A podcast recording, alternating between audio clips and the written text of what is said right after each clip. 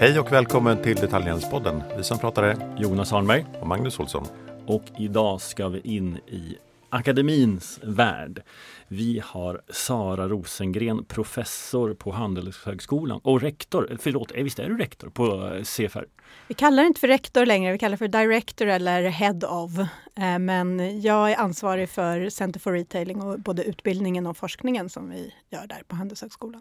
Ja, men du är hur som helst otroligt varmt välkommen. Det här ska bli jätteintressant och vi kommer ju prata om eh, liksom, din syn på konsumtionen. Vad händer nu? Eh, vad händer i retail i stort? Några enligt dig intressanta alltså, forskningar. Vad är det som sker i, i handeln nu som är intressant att eh, som, som ni tycker är intressanta och, och som du tror kommer påverka handeln framåt? Och lite framtidens handel. Först vill jag ju såklart eh, påminna er alla om vår underbart fina nya hemsida www.detaljhandelspodden.se och vi vill tacka Stockholm Kreativism jättemycket. Alex, Emma, Erik som har byggt den här är grymma formgivare och kreatörer. Vill man ha en sån här fin hemsida då hör man av sig till Stockholm Kreativism. Eh, nu kör vi! Varmt välkommen igen Sara. Eh, och kan du börja med att berätta CFR Handelshögskolan? Först undrar man hur kan det finnas en handelshögskola som behöver en handelsinriktning? Det låter jättemärkligt. märkligt, märkligt. Ja, nej men Center for Retailing är ju en del av Handelshögskolan i Stockholm som ansvarar för då, eh, forskning och utbildning kring handel eller retail som vi säger även på svenska faktiskt. Och vi har funnits eh, i den här formen kan man väl säga från, sedan 2008 då egentligen Svensk Handel, alltså branschen med Svensk Handel i spetsen tillsammans med ICA och H&M eh, approcherade Handelshögskolan för att fråga vi vill ha ett kandidatprogram i retail management där vi kan rekrytera duktiga framtida medarbetare. Eh, vill ni vara med och skapa ett sådant program? Det var där det började i den här formen, men handelsforskning har ju alltid funnits på Handelshögskolan. Jag menar, handeln är en viktig del av samhällsekonomin och det är klart att det är någonting som man på Handelshögskolan måste intressera sig för. Och då var det ju väldigt mycket Jens Nordfeldt minns jag att om man stoppar upp den här kaffet på den här hyllan så säljer det bättre än här och så här. Hur, hur har, vad är de stora frågorna idag skulle du säga? Man kan säga 2008 så var ju handeln väldigt fysiskt och det är klart att det var mycket fokus på just det där. Hur, hur optimerar vi butikerna och hur ser vi till att sälja så bra som möjligt? Det har ju hänt en hel del i branschen sedan dess och man kan väl säga, jag kom in 2014 på Center for Retailing och då var det ju väldigt mycket mer fokus på digitalisering, e-handel, hur ska vi liksom se på de här nya konkurrensen som kommer från de rena e-handlarna och vad ska vi som etablerade aktörer göra för att kunna utveckla oss framåt. Och sen har det ju liksom förändringstakten har ju egentligen bara snabbats på sen dess kan man säga med olika typer av hållbarhetsutmaningar, eh, fortsatt digitalisering, strukturomvandling, organisatorisk transformation och nu har vi ju väldigt mycket fokus på AI också i, i branschen. Så att det, det händer ju saker hela tiden. Det känns som att behovet av er har gått upp. Jag, jag minns ju, jag var ju med på HIV och Svensk Handel på den tiden när det startade och det lite så här stolthet. Vi ska ha en utbildning och så där. Och, och som du nämnde också, grymt att ha massa studenter som kommer in med retail-fokus för att sen kunna rekrytera dem. Eh, medan, och nu vill man väl också rekrytera dina studenter ännu mer, men nu upplever jag ännu mer ur ett faktiskt behov av att utveckla verksamheterna. Ja, men det kan man säga att vi har ju liksom utvecklats tillsammans med branschen också på centret. Så att på Handelshögskolan ska det ju alltid finnas forskning kopplat till utbildningen. Och initialt kanske inte branschen var superintresserad av forskningen på det sättet, men de senaste åtminstone 10 10-12 åren så har det ju verkligen varit fokus på det här. Vad är det egentligen som händer i vår omvärld? Hur ska vi hantera de här förändringarna? Vad kan vi göra och hur kan vi lära oss mer om, om eh, framtidens handel tillsammans med er i akademin? Eh, vi har ju liksom kompletterande kompetenser i hur vi tänker och hur vi ser på det som händer och kan lära oss väldigt mycket i, i liksom mötet med varandra. Och då för många år sedan, ursäkta alla handlare, då var det nästan lite fult att vara akademiker. Eller alltså, fult är fel ord, men det var lite så här, behövs det? Kom ner på golvet och gör jobbet liksom. Medan idag så, så, så jag inbillar mig att andelen eh, liksom, högskoleutbildade är högre i retail idag ändå. Mm. Och man kan väl säga att det var liksom 2008 så som jag förstår det, jag var inte med från början, men då var det ju väldigt mycket det också att organisationen hade börjat bli så stora att det räcker inte att rekrytera från golvet och upp. Man behöver kunna få in kompetens liksom i, i andra roller i den här typen av företag i takt med att handeln växte och tog sig nya eh, former. Men idag så är ju kompetensbehoven annorlunda över hela organisationen egentligen. Om man tittar på väldigt många liksom, butiksmedarbetare har ganska hög kompetens och det förväntas att de kan väldigt mycket kring produkterna. Så det har ju professionaliserats på flera olika plan. Eh, och det är ju klart att det är spännande att kunna vara, var tillsammans och, och, samverka med branschen när det kommer till att förstå vad är det för typ av medarbetare som behövs och för typ av kompetenser som, som branschen liksom behöver i de här nya typerna av organisationer och erbjudanden. Sara, om vi ger oss in i konsumtionslandskapet just nu. Vi har i den här podden pratat om hur konsumenterna håller i plånboken, världen skälver i stort. Eh, vad är din spaning om vad, vad tänker konsumenterna just nu? Ja, nej men det är klart att det finns eh, en viss osäkerhet, även om den osäkerheten kanske nu börjar bli vardag istället. Vi har liksom börjat landa i att okej, okay, det, det är så här det ser ut. Det kommer vara ett helt annat prisläge. Man kan väl säga att eh, liksom, det vanliga är ju just att man pausar och fokuserar på det nödvändiga, att man liksom tänker till lite och inte fortsätter. Jag är, jag är marknadsföringsforskare, konsumentbeteendeforskare i botten, brukar säga att människor är så himla vanestyrda. Men det som kan göra oss mindre vanestyrda är ju en ekonomisk kris. För då helt plötsligt kan vi ändra beteendena ganska mycket ganska snabbt. Mm. Men har vi, har vi blivit vana med kriser med tanke på att vi har varit igenom pandemi? Och, och var det, är det lättare att förhålla sig till, till att saker och ting, att, att världen förändras snabbt? Jag tror att vi har blivit tvungna att bli lite mer ödmjuka inför osäkerhet och risk mm. allihopa på alla plan, eh, både personligt och i våra yrkesliv på olika sätt.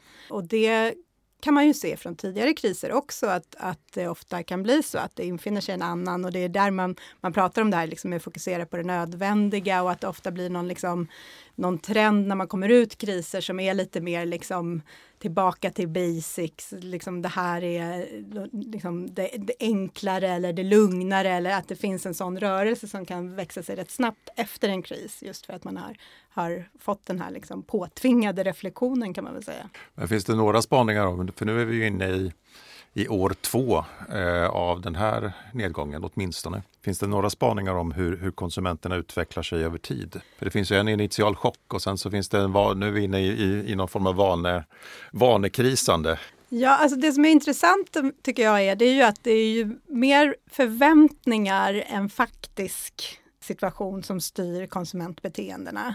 Och det är klart att liksom, om, om, förväntningarna är väldigt oklara under, under fas 1 så är de tydligare under fas 2 och kanske då lättare att man ändå på något sätt återgår till en viss normalitet i, i de saker som man tycker är viktiga eller som man tycker att man vill unna sig eller så. Nu är ju det här en väldigt speciell kris eftersom den följer då på en tidigare kris som var väldigt speciell på ett helt annat sätt. Så det är också lite svårt tycker jag att se exakt samma mönster som i, i tidigare kriser eftersom vi hade då pandemi där vi hade väldiga liksom, svängningar i konsumtionen på ett sätt som kanske inte var riktigt som vi förväntade oss alltid heller. Men vissa saker kunde vi inte konsumera, andra saker hade vi väldigt mycket tid och pengar att konsumera under den perioden. Och det är klart att då blir det ju en Vissa, vissa köp har redan skjutits i tiden på ett annorlunda sätt. Är det det som gör att restaurang och resor går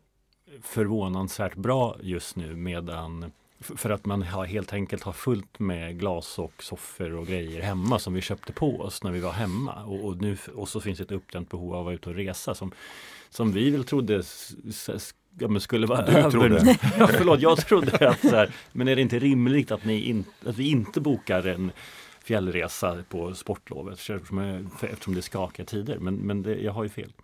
Jag tror att det kan ha med det att göra. Alltså dels det här att man inte kunde resa under en period så att det finns ett uppdämt behov av resandet. Och sen har man gjort många av de liksom, investeringar i hemmet eller andra större saker som kanske konkurrerar med resan tidigare än vad man hade gjort annars, så att det ändå finns ett visst liksom, konsumtionsutrymme kvar. Sen är det ju väldigt olika, mm. liksom, helt beroende på vad du har för ja, boendesituation, vad du har för eh, räntesituation och så vidare, hur mycket konsumtionsutrymme som finns kvar. Men jag tror att liksom, restaurang och resor har hjälp av pandemin. Mm. Men man blir förvånad över hur mycket här och nu konsumenten ändå är. För under pandemin till exempel, då steg priserna på större lägenheter mer än vad de gjorde på, på små lägenheter. För att vi plötsligt skulle jobba hemma för all evig framtid. Och nu så fortsätter vi att resa trots att vi vet att räntan kommer vara hög även nästa år. Hur, hur smarta är vi? Men vi är väl ganska kortsiktiga. Eh, vi vill gärna ha det bra liksom. Mm. Så det är klart, och det är väl alltid den här utmaningen som finns mellan kort och lång sikt när det kommer till ekonomiska beslut. Och det är väl inte någonting nytt. Det finns även när det kommer till annat, hälsa, hållbarhet.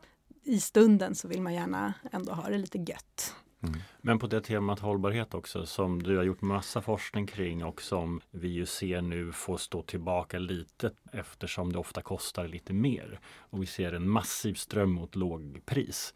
Sen finns det väl massa lågprisformat som också kan vara hållbara utifrån att det är effektivitet snarare än liksom avkall på kvalitet. Eller så. Men, men, men generellt sett så ser vi ju en massiv tryckt mot lågpris på viss bekostnad av hållbarhet. Håller du med om det och hur ser du på den utvecklingen? Jo, men det kan man väl hålla med om delvis. Eller helt klart så att lågpris ökar i betydelse och där finns det väl ett visst utrymme också i Sverige eftersom lågpris inte väckte sig riktigt lika starkt här som på andra marknader efter finanskrisen utan det är liksom, vi klarade oss lite bättre och fick inte samma liksom, explosion för det formatet. Men, men det kan man väl förvänta sig att nu kommer det slå igenom ordentligt här, att man liksom adderar lågpris i sin eh, konsumtion. Sen kan man ju fundera på det här med hållbarhet och alltså att skjuta upp sin, sin konsumtion och, och liksom lugna ner den. Det är ju också ganska hållbart om man tänker eh, liksom ur ett samhällsperspektiv. Att inte köpa saker vi inte behöver, att inte renovera när vi inte behöver. Liksom, det är ju också i sig hållbart och jag tror att ibland så gör vi lite förenklat liksom. Hållbarhet är dyrt och lågpris är inte hållbart. Nej, så behöver det inte vara och jag tror att vi har ett ypperligt tillfälle nu att försöka hitta lite nya lösningar på hur handelserbjudande och hur konsumtion ser ut. Om man tänker, ja, inom mode är ju second hand väldigt mycket liksom i eh, ropet och växer snabbt.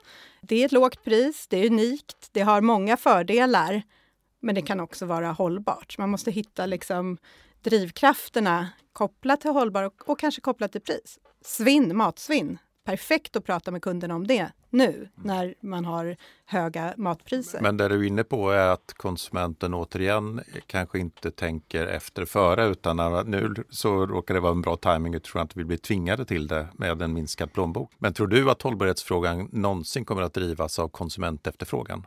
Nej, jag tror inte att vi kan liksom förvänta oss att det är konsumenterna som kommer driva på hållbarhetstransformationen. Eh, då kommer det ta för lång tid och det kommer inte få samma momentum. Jag tror att det måste vara Men vad kommer all, all diskussion om, om, generation Greta och, och, nu pratar man i och för sig om generation Bianca eh, som en motvikt till det. Men, men det här med att vi bara gör rätt. Varför, varför kan vi inte göra det? Men jag tror det är så här att alla vill göra rätt och det är väl i forskning pratar vi jättemycket om det här attityd-beteendegapet. Mm. Liksom. Ställer du frågan, är hållbarhet viktigt för dig? Ja. Syns det i varenda köp du gör? Nej. Eh, och där är det väl liksom de här generation Greta, Bianca. Om man ska vara snäll så handlar det också om att de förväntar sig att det de konsumerar inte ska vara jättedåligt. Sen kanske de inte tar, tar sig tid att ta reda på om så verkligen är fallet. Men det finns ju liksom en större påverkan i att eh, Walmart går ut och sätter krav på saltinnehållet i sina produkter hos sina underleverantörer än att man gör en folkhälsokampanj kring eh, det, det är viktigt att dra ner på salt i, i maten. Du kommer få större impact snabbare om du liksom jobbar med utbudssidan. Har du fler exempel eller, eller vad, vill du vill inte ha politiska beslut, snarare initiativ från retail låter det som? Nej, man kan väl tänka sig både och och vi har ju väldigt mycket politiska beslut nu från EU som kommer liksom påverka hur hur erbjudandena måste se ut i handeln framåt. Jag tror bara att det här är en väldigt viktig fråga som vi måste ta ansvar för på alla plan. Liksom konsumenterna får göra sitt, företagen får göra sitt och, och regelverken eller liksom myndigheter får göra sitt. Men vi måste alla jobba i en, en viss riktning och det är ju att göra, göra det lite lätt för sig att säga att det är kunden som bestämmer och nu vill kunden bara ha lågpris. Mm. Um, så därför kan vi inte satsa på hållbarhet. Kring, nu, har vi mycket lagstiftning och regleringar på gång på området? Tror du det finns en risk att det stoppar innovation?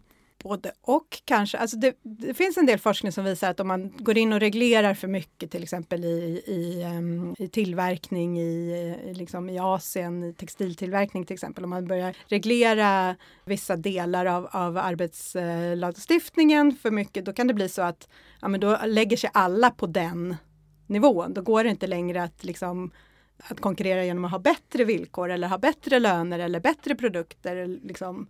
Så det kan ju vara en sån sak att då gäller det liksom att man lägger ribban tillräckligt högt. Men som det ser ut nu så tror jag nog att det snarare handlar om att man kommer behöva göra ganska mycket i organisationerna. Ribban är på den nivån att det ändå kommer krävas en del innovation.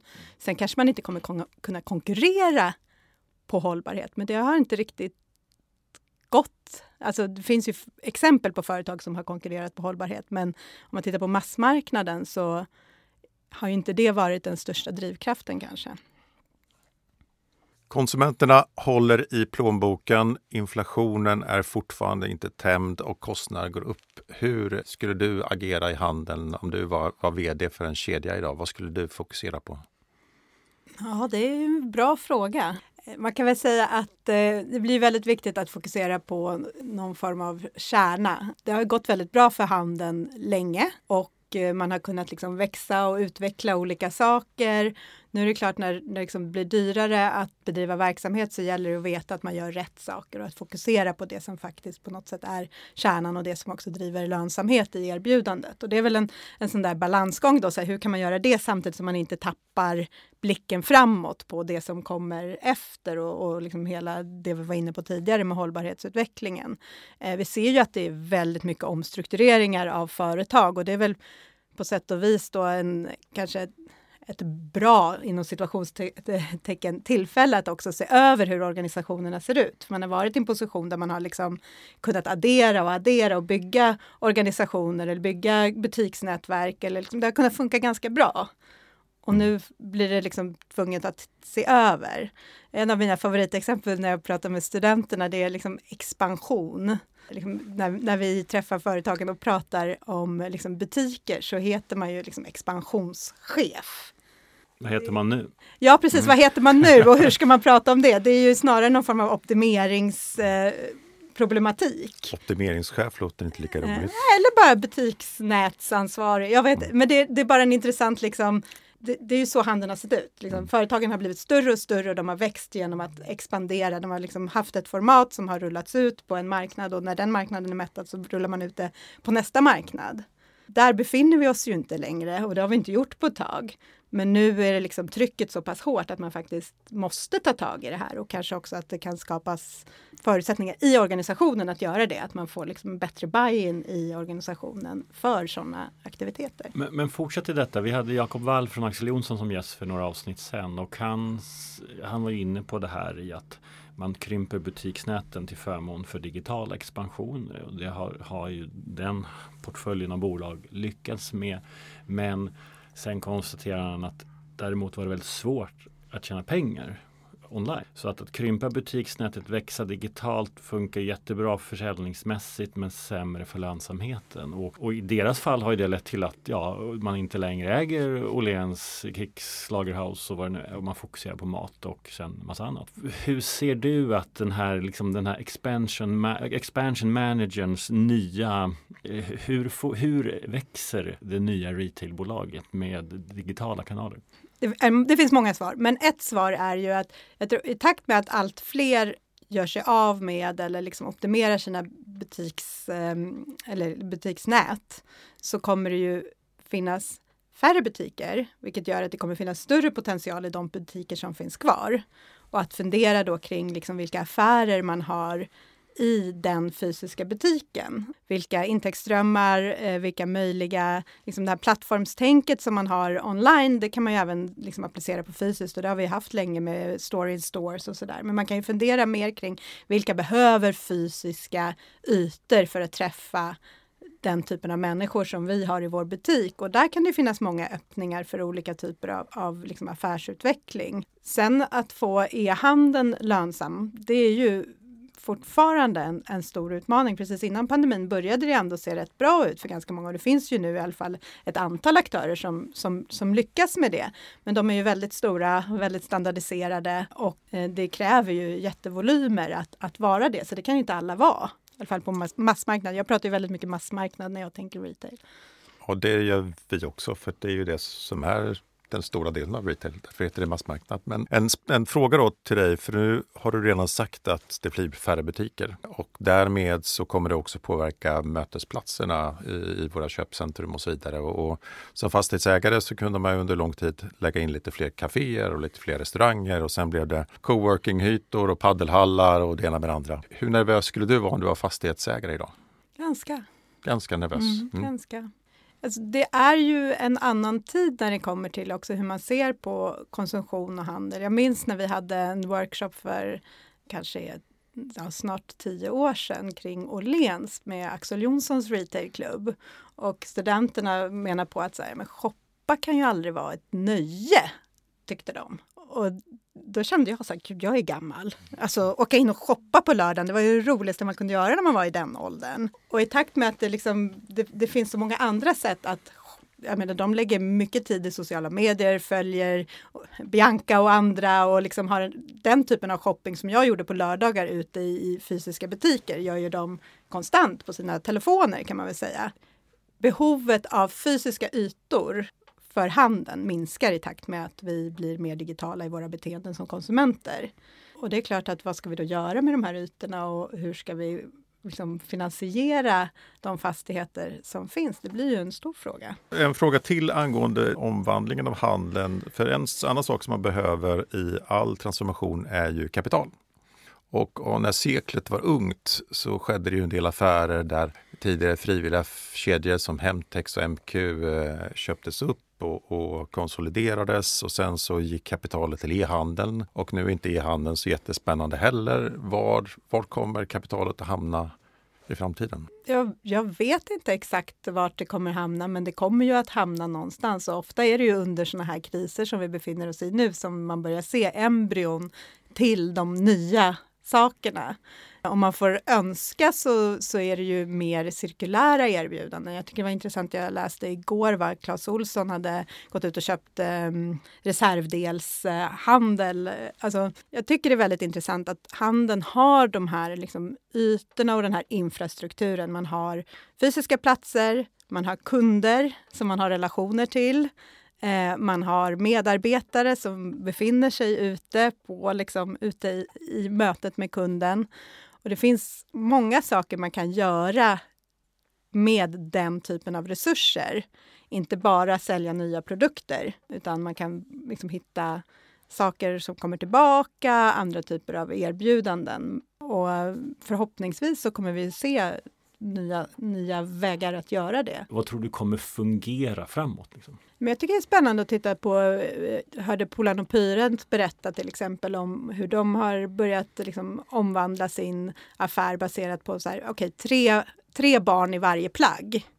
Okej, okay, då, då, liksom, då tänker man ju om hela affären mm. från liksom hur vi designar plaggen till hur vi säljer och, och liksom hur vi får tillbaka dem. Det är ju ett sätt att, att kunna liksom inte bara fokusera på transaktion, vilket kanske har varit liksom handelns stora grej och som kanske inte kan vara det i framtiden. Tror du som så här konsumentforskare också att för det betyder att polen kommer att ha ett högre pris för det plagget. Eh, men när jag, och när jag köper det som kund så vill jag ju ha, köpa billiga saker, tycker vi, eller man vill göra en bra deal.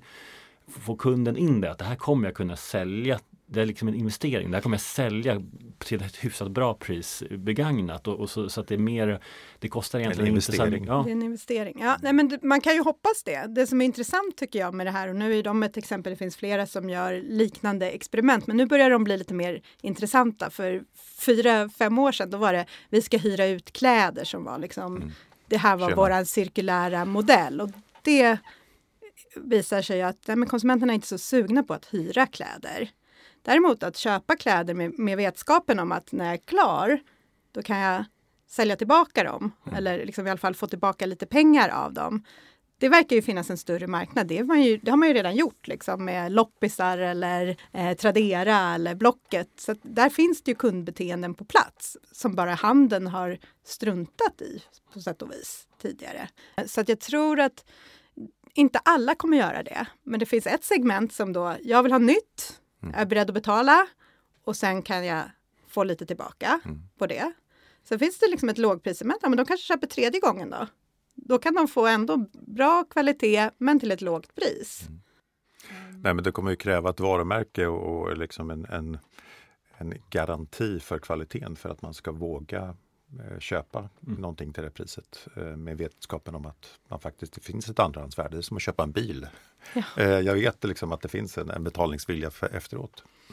Ehm, Ja och där precis och du skulle kanske inte köpa den absolut billigaste bilen Nej. på Dollarstore för att eh, du skulle hellre köpa en som du vet att du kan sälja om tre år. Men där är vi inte på många andra produkter.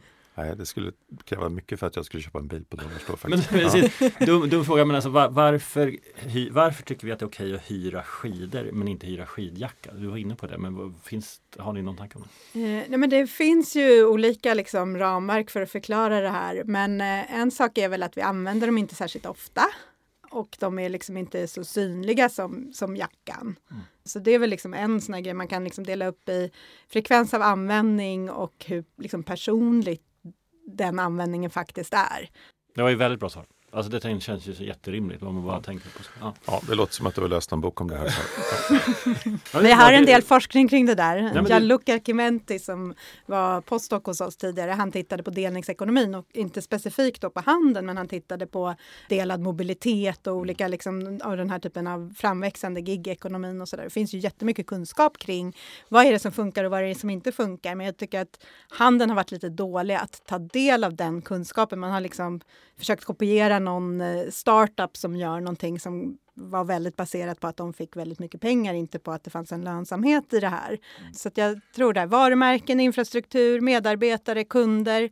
Det finns extremt mycket som är på plats för att kunna skapa relevanta, mer cirkulära erbjudanden. Men jag tycker du var inne på en intressant grej där, för nu avlever, avlivade du en liksom bassgrej eh, eh som har varit de senaste åren i ja, det här med uthyrning av plagg. Finns det några fler saker som har, som har varit på alla konferenser? En sak som jag kommer att tänka på det är det här med att man ska ha en butik eh, som man går till som ett showroom och sen så beställer man grejerna hem. Det skulle alla fastighetsägare av, av rang eh, ha något projekt omkring. Vad tror du om det? Nej, alltså jag tror, det, det jag har hört i samtal, jag har inte forskat om det specifikt, det är väl liksom, har du en butik så vill du ju också ha transaktioner i den butiken. Men du kan ju erbjuda betydligt mer på platsen än det som faktiskt liksom, det du har. Du behöver inte binda upp en massa kapital genom att ha alla varor på plats som du behövde förut. Så att jag tror, är det rena showroom kanske inte är det, utan du vill nog gärna, liksom, har du ett, är du Samsung och har ett showroom i New York så vill du nog gärna sälja lite laddare och hörlurar och annat smått och gott Det låter ju logiskt. där Ja. också. Ja. Finns det några mer sådana här buzzwords eller projekt som vi kan sluta prata om? Metaverse. Metaverse, det är lite som med eh, TikTok och Snapchat för mig. Jag är inte där än, lite gammaldags.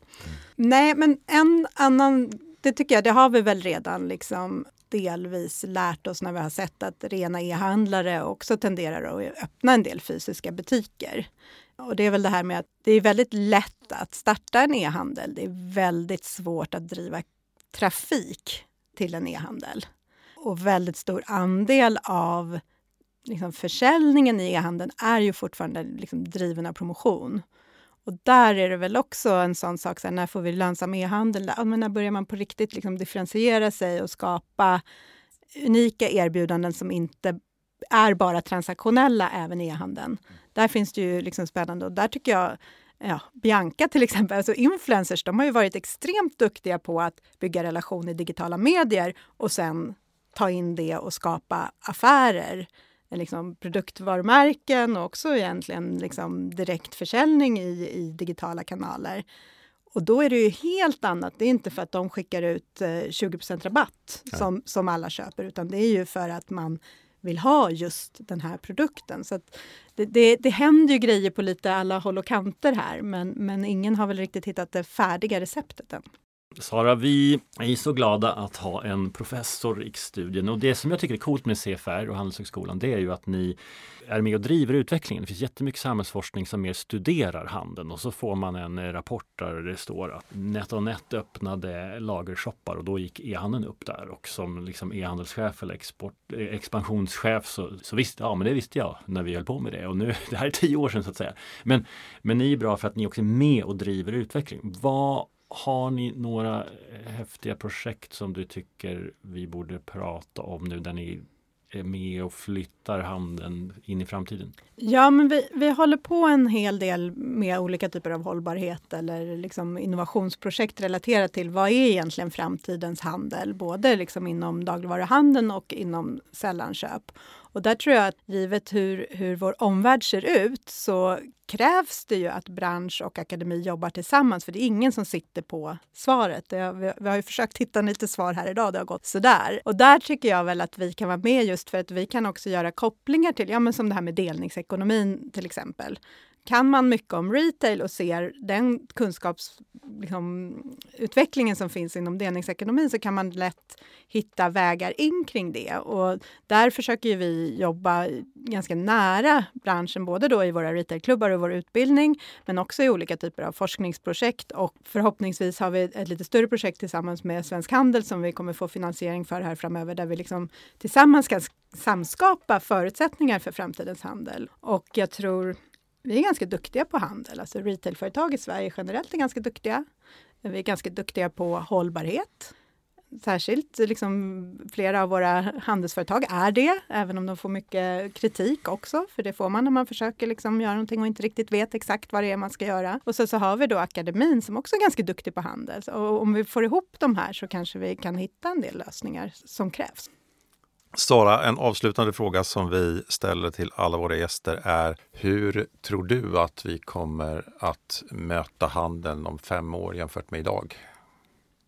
Jag tror att vi kommer möta handeln varje dag, precis som vi gör idag. Vi kommer inte prata så mycket om Eh, liksom e-handel mot fysisk handel, utan vi kommer att prata om handel och det kommer vara så att man möter handeln i den kanalen som passar bäst där och då. Liksom som, är det ens relevant med, med liksom att som, som Postnord till exempel levererar e-handelssiffror och, och när vi inte vet vad det är som driver vad egentligen?